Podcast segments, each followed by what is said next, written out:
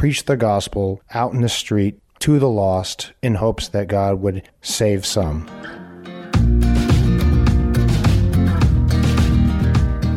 Welcome to Connections with Rich and Bobbi. Hi, this is Rich, Rich Homeris. And I'm Bobbi, Bobbi Hamlin.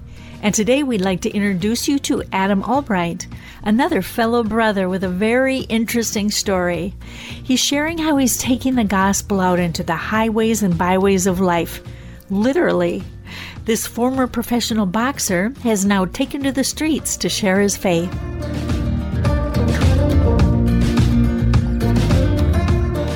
Now, Adam, you have this interesting t shirt on. When I saw you, it said Jeremiah Cry. What does that mean? So, Jeremiah Cry Ministries is primarily a street evangelism ministry where we seek to preach the gospel out in the street to the lost in hopes that God would save some to glorify Himself ultimately.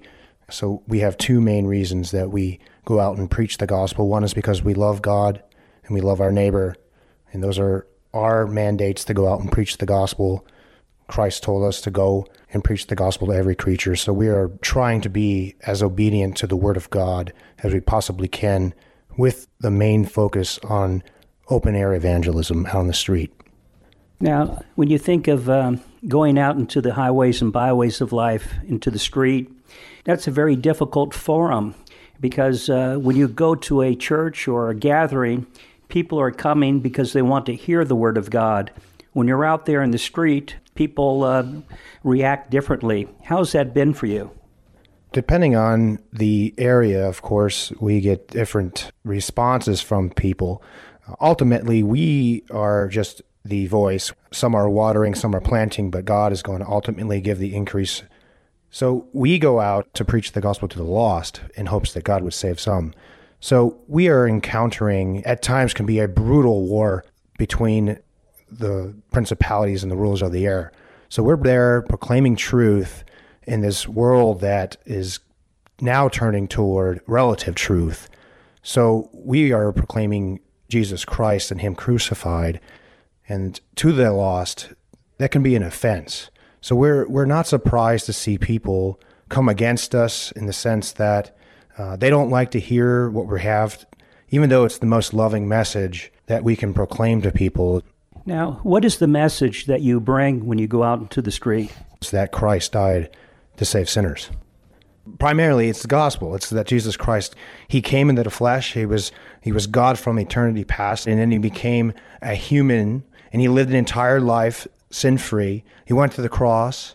He died on the cross for sinners, where he pulled the wrath of God upon himself for all those who would believe in him, and then he rose again on the third day. That is the gospel message that we preach to people that they can be saved and be made right with their creator, their God, their king. But in the same time, we also have to hear what the people have to say, and we have to refute those things because the fear of the Lord is the beginning of wisdom and knowledge. And if we don't have the fear of God as our mindset of who God is, we cannot have our minds able to produce truth. We're just going to live in absurdity according to the other worldviews that are out there. Now, you mentioned dialogue. Uh, do you give opportunity for two way communication, or is it just one way where they hear what you have to say, but there's no um, opportunity for rebuttal or uh, questioning or for uh, others to give input? Oh, absolutely. Uh, we're called to be fishers of men. That doesn't just mean uh, we're only going to be, you know, having one way stream message. We're there to engage. Uh, we're there to reason with people. We're there as well to answer any questions that they may have. Uh, because there are questions out there. There's there's also false beliefs and things regarding the Christian beliefs and faith, and so we, are there to bat down that. Uh, you know, the Bible's clear that we're supposed to pull down every lofty argument that holds itself against Christ, against God, and His existence. So they might claim that they're an atheist, or they may claim that they have no faith, or they have no belief in God. And we can see clearly from the work God's word in Romans 1 that we're all without an excuse. We all know God exists. So we do get into those conversations. It, you know, the word of God itself can be an offense to people. Uh, we don't want to be the offense. Uh, so we have to do this with gentleness and love as part of our mission as well. Now, do you do this as a team or is it just one on one? It can be anywhere from one on one to a team. Uh, I usually go out two uh, at a minimum in certain areas because it can become rather violent at times. But if we're moved by the Spirit, as Paul was moved, where we can't, we just have to go out and proclaim the gospel because we've been so provoked by the Holy Spirit to do so. We're we're we're gonna do that. We're we're gonna be bold and we're gonna hold to the truth of God's word. And we always have an opportunity everywhere we go. A dangerous prayer is to pray for opportunities because God is not going to cease on that. For instance, I can't go to any type of mall or events or anything without looking around and seeing people that I know need to hear the truth of God's word, need to, need to hear the gospel. So constant prayer and battle of mind that I, I see people and I need to think of them as who they are and constantly reminding myself that apart from Christ, I'm not any better than them.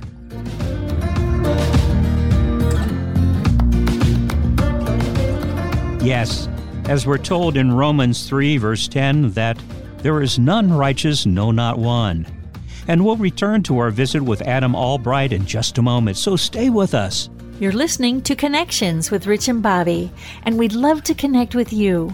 Just go to our website at Connections with Rich and Bobbi. That's all one word, and Bobbi is spelled B O B B I dot com. That's Connections with Rich and Bobbi dot com and there you'll find all of our podcasts posted along with all of our contact information. Also, you can connect with us on social media by friending us on Facebook, post on Instagram, tweet us on Twitter, or listen to our program on Pandora. Now, let's return to our visit with Adam Albright as he shares how he approaches people with the gospel in an open setting on the streets.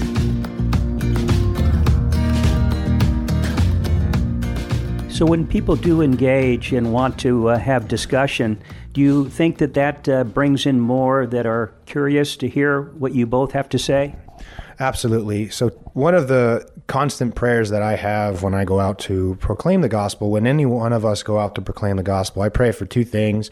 One of them is for other brothers and sisters in Christ to come up and give encouragement. Um, so it is a battle out there, and to see other brothers and sisters in Christ to come and encourage you is is always a good thing. And God always answers that prayer. And the second thing I pray for, believe it or not, is a good heckler, because a lot of the times a heckler will bring a crowd, they'll draw a crowd because there is a back and forth going on. And then the focus then shifts. It doesn't focus on the, the scoffers or the mockers. It was it will shift to the people, the bystanders that are hearing the gospel message in hopes that they will contemplate these things. Again, there's a seed that's being planted and anyone who stands in here, and we have the promise that the word of God will never return void. You know, uh, going forth into a public setting like that uh, takes, uh, you know, courage and boldness and uh, trust and faith. How is that for you when you go forth, knowing that, uh, okay, here we go?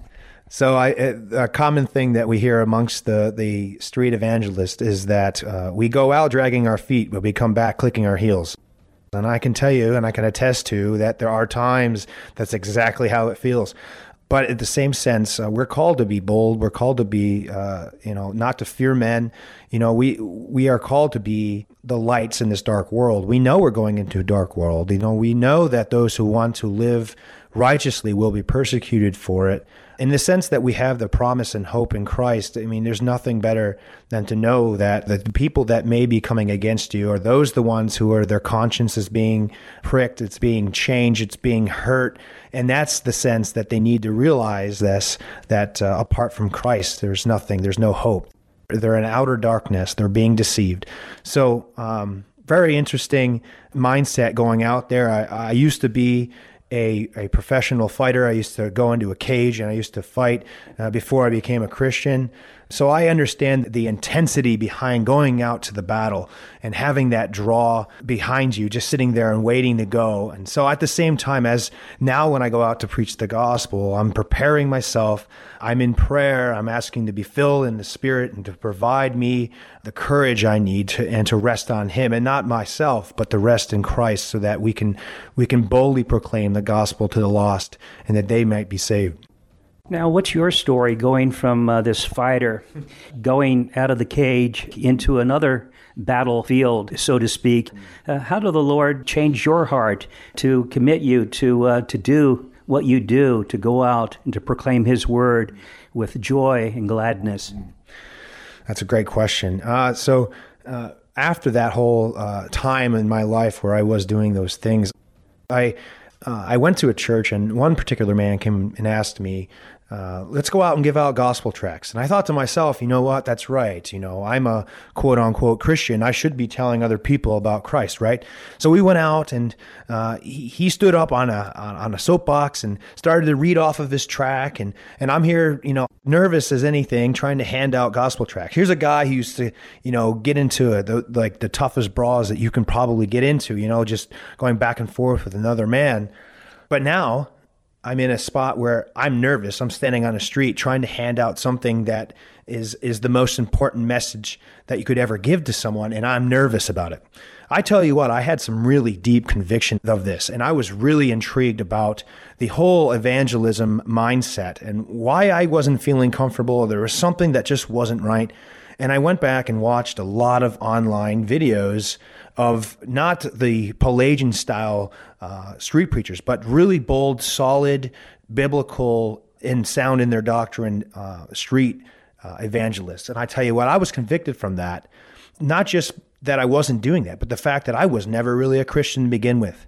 All my life, raised in a Christian home, going to Christian churches, Christian schools, thinking I was good with the Lord you know, everything started to come back. Oh man, all those times that I was saying I was a Christian, and yet I was going out into the world. I was doing the things of the world, going to the bars, going to the clubs, doing all these things that everyone else does. What a waste! How how much more uh, should I be pitied over most men out there? And the worst of sinners, like I I love to quote Paul on that, and the worst of sinners. And so from that, just that one time going out just to hand out gospel tracts, God broke me. He he showed me my the the true state of who I really was, a wicked sinner, and I needed to come to full understanding and repent and put my faith truly put my faith in Christ. So that was the born again moment for me. And ever since then, again, I told you I, I can't go to a public place without breaking down over the people in their current state of sin. I need, there's an absolute necessity. Paul said, by necessity, we must go and preach the gospel. So we, as uh, Christians, born again Christians, we should feel that necessity to reach out to the lost, reach out in a bold sense. And the most biblical mandate, the most biblical sense, is an open air evangelism aspect where we're going out on the street corner, the highways and byways, like you said earlier, to proclaim Christ.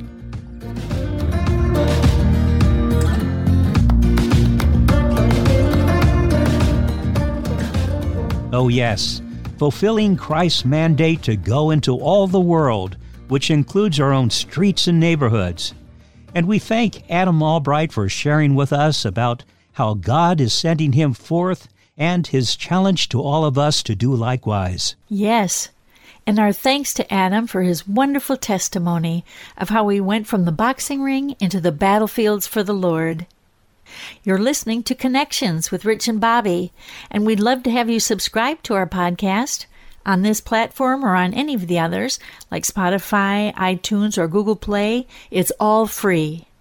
Also, if you've missed a program or would like to hear the current one once again, or invite others to listen, just go to our website at Connections with Rich and Bobbi, all one word and Bobbi spelt with an I, dot com. That's connections with richandbobbi.com. Also, all of our contact information is there as well. And if you have a smart speaker, you can also listen to us there. Just say, Alexa, Siri, or Hey Google, play the current episode of the podcast Connections with Rich and Bobbi. Also, you can listen to our podcast on Pandora. Then finally, you can connect with us on social media on Instagram, Twitter, and Facebook. So do take a moment to let us know about you and about our program. This is Connections, connecting with one another, as Romans 1 verse 12 says, that we may be mutually encouraged by each other's faith, both yours and mine. So thank you for listening, and remember, tell others and spread the word, God's word. And we'll see you next time on Connections with Rich and Bobbi.